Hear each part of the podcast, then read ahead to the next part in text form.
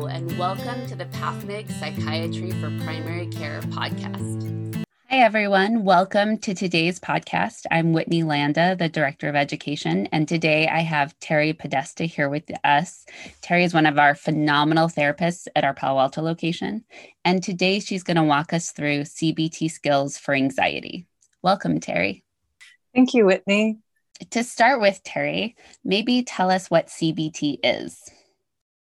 So, CBT stands for cognitive behavior therapy. And very generally, what that looks at is our connection between our thoughts, our behaviors, and our feelings.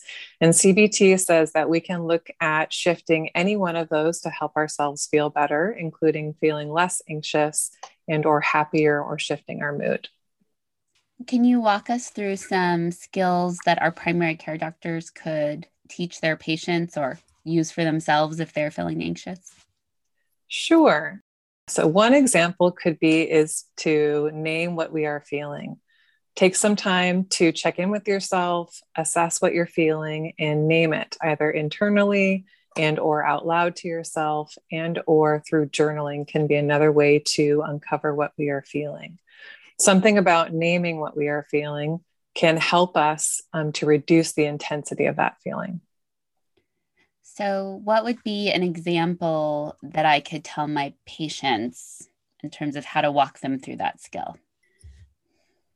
Sure. So, one way that we can check in with ourselves to uncover how we are feeling is to notice our bodies. Are you feeling any tension, any tightness? Are you short of breath?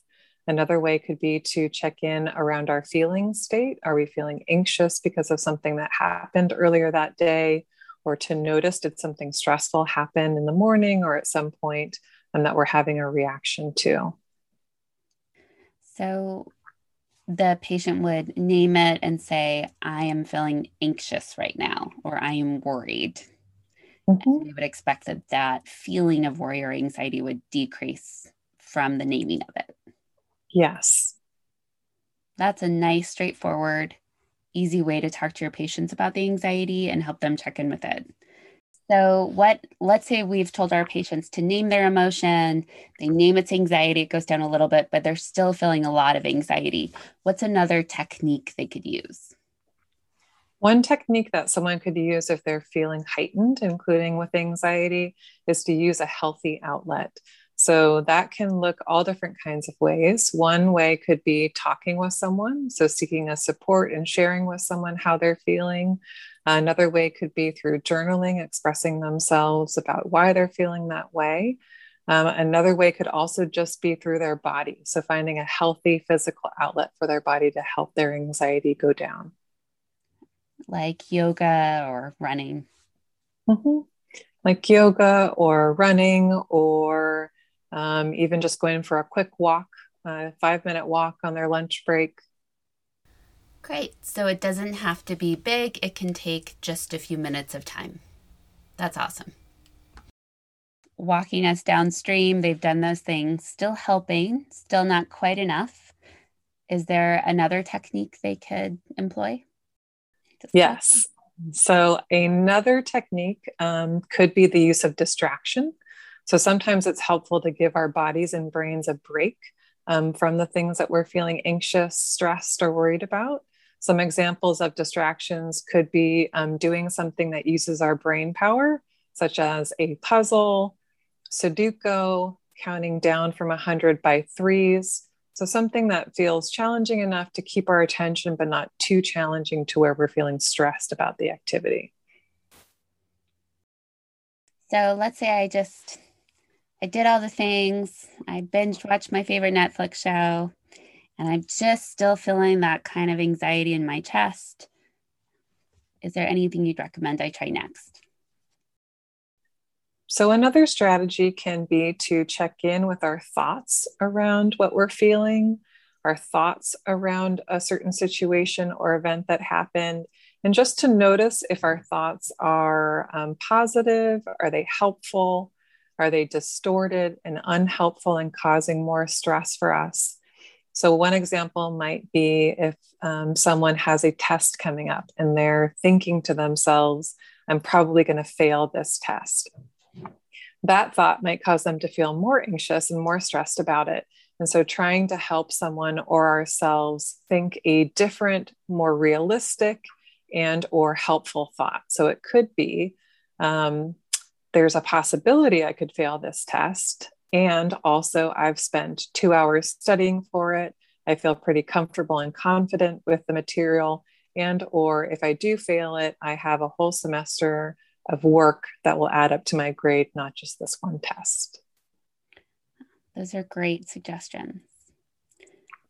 So let's break this down and role play a patient situation, and I'll be the patient, and you can be the primary care doctor. Mm-hmm. Come in and say, oh, Dr. Podesta, I'm just, I don't know what is going on. I think I might have some stomach issues. I just, I feel really off lately ever since, you know, my kids got in that accident. I just can't stop my stomach. It's just awful. Like, I don't know what's going on. It's mm. making me sleep badly and I just feel jittery. I think something's wrong. Yeah, I'm sorry to hear that. I can understand why the accident with your children might cause some stress for you, and our body shows stress in all different kinds of ways. If you were going to put a name to that feeling, how would you describe it? Oh, I just, it's like butterflies, but really, really intense. And then just mm-hmm. my chest, and I find myself breathing really fast. Um, i am kind of anxious, mm-hmm. really anxious. Um, but there's definitely something wrong.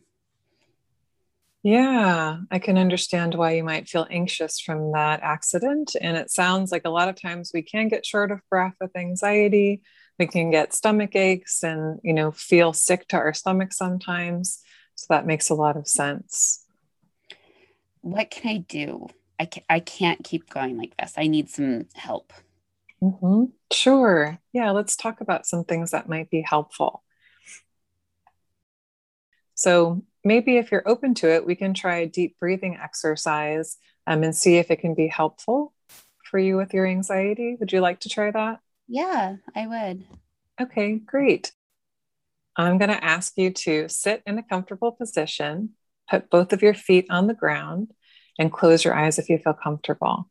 So, oftentimes, when we're feeling stressed and we have um, very quick, fast breaths in our chest, we want to elongate them so it feels like our breaths are coming all the way down from our toes or our belly.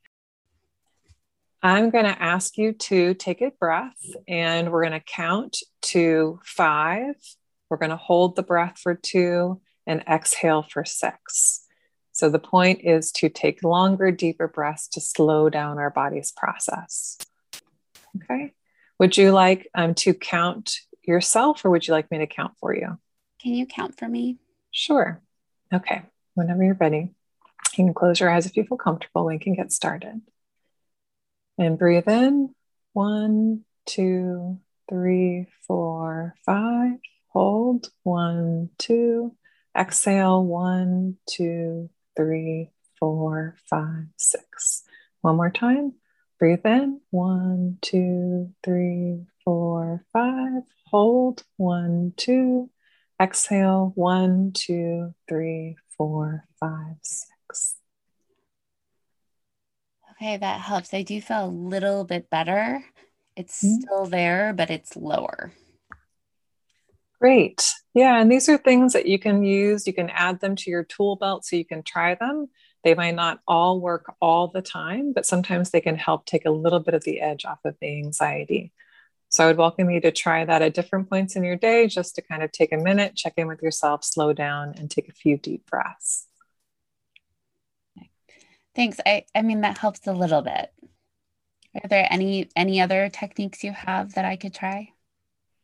Sure. So, another technique is distraction. So, sometimes it's helpful for our bodies and brains to give ourselves a break from thinking and feeling anxiety.